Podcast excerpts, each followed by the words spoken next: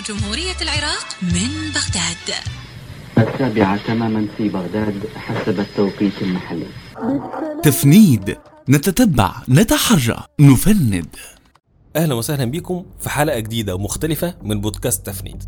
هنتكلم في الحلقة دي عن مجهود بذلناه خلال الشهر الأول من عام 2023 وده أول شهر ننتج فيه مواضيع من العراق. وبشكل شخصي كنت فرحان بنتائج عملنا هناك وإن بلد مرت بالظروف اللي العراق مرت بيها منذ مطلع القرن الحالي وحتى الآن لكنها عندها بنية معلوماتية وإتاحة للوصول للمعلومة بنسبة معقولة وده ساعدنا كتير إن نوصل لنتائج متقدمة في المواضيع اللي تحققنا منها. وقبل ما نحكي عن الموضوعات اللي اشتغلناها حابب أوجه الشكر للزميل علي الأعرجي اللي أنجز المواد التحقق من العراق. هكون معاكم في الحلقة دي أنا حسام الوكيل وزميلي محمد طلبة خليكم معانا. أهلا بكم من تاني. أول تحقق حابب إن أحكي عنه من المواضيع اللي أنتجناها في العراق مرتبط بكأس الخليج اللي تم تنظيمه بمدينة البصرة بالعراق.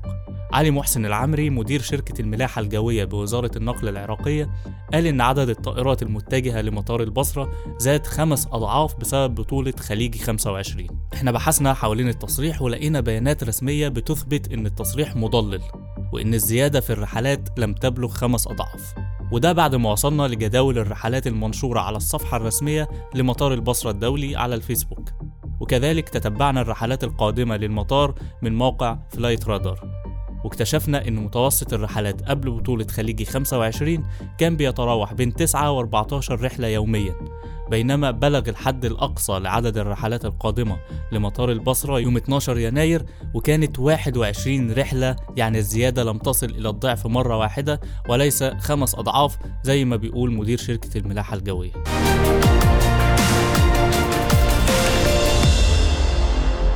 تصريح تاني لفت انتباهنا أطلقه أحمد العابدي المتحدث باسم وزارة الكهرباء العراقية واللي قال إن المذكرة الموقعة مع شركة سيمنز الألمانية هتضيف 6000 ميجا وات للمنظومة الوطنية للكهرباء.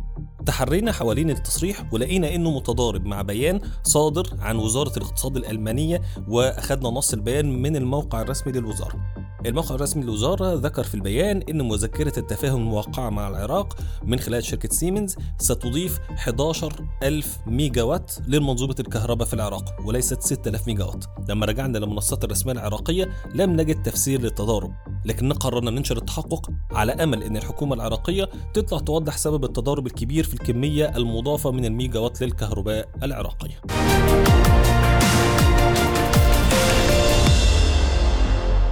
عبد اللطيف جمال رشيد الرئيس العراقي قال إن العراق بيستقبل من 25 ل 30 مليون سائح سنويا لزيارة الأماكن المقدسة والأثرية العراقية وده كان خلال مقابلة على هامش مشاركته بمنتدى الاقتصاد العالمي في دافوس. بالتحري حوالين تصريح الرئيس العراقي وجدنا إنه غير دقيق لأن عام 2022 سجل 5 مليون سائح فقط وده حسب تصريح اللواء يحيى رسول الناطق باسم القائد العام للقوات المسلحة العراقية.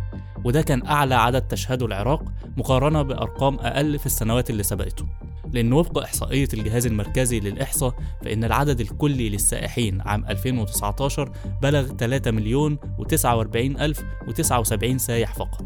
وده كان آخر إحصاء صدر عن الجهاز. لكن وكالة فرانس بريس نقلت إحصاءات خاصة زودتها بيها هيئة السياحة والآثار العراقية وذكرت فيها إن عدد السائحين الوافدين إلى العراق في عام 2021 بلغ 107 ألف سائح وفي 2020 بلغ 30 ألف سائح فقط.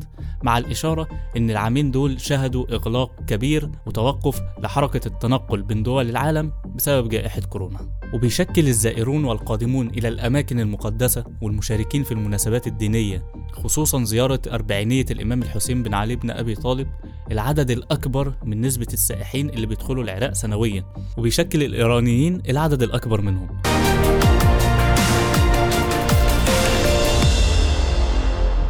آخر تحقق حابب أتكلم عنه النهارده كان عن تصريح لمصطفى الهيتي نقيب الصيادله العراقيين اللي قال إن العراق استطاع إنه يأمن الحاجة المحلية من 23 صنف من الدواء بينتجوا محليا. لما تتبعنا التصريح لقينا إن هو متضارب مع تصريحات وبيانات من وزارة الصحة اللي أكدت يوم 24 نوفمبر الماضي دعمها للمصانع الوطنية وإنها ساعدت على توريد 51 مادة دوائية يتم تصنيعهم محليا. وذكرت الوزارة إن سياسة دعم المنتج الوطني الوطني تندرج ضمن أولويات عملها في الفترة المقبلة وإنه هيكون هناك تعاقدات جديدة مستقبلا لتشجيع التصنيع المحلي ولدعم الأمن الدوائي في البلد. وبكده نكون انتهينا من استعراض أبرز مواد التحقق اللي أنتجناها خلال شهر يناير من العراق. وانتظروا مزيد من الحلقات المتخصصة في الشأن العراقي في الشهور المقبلة. كنت معاكم أنا حسام الوكيل وزميلي محمد طلبة وبودكاست تفنيد.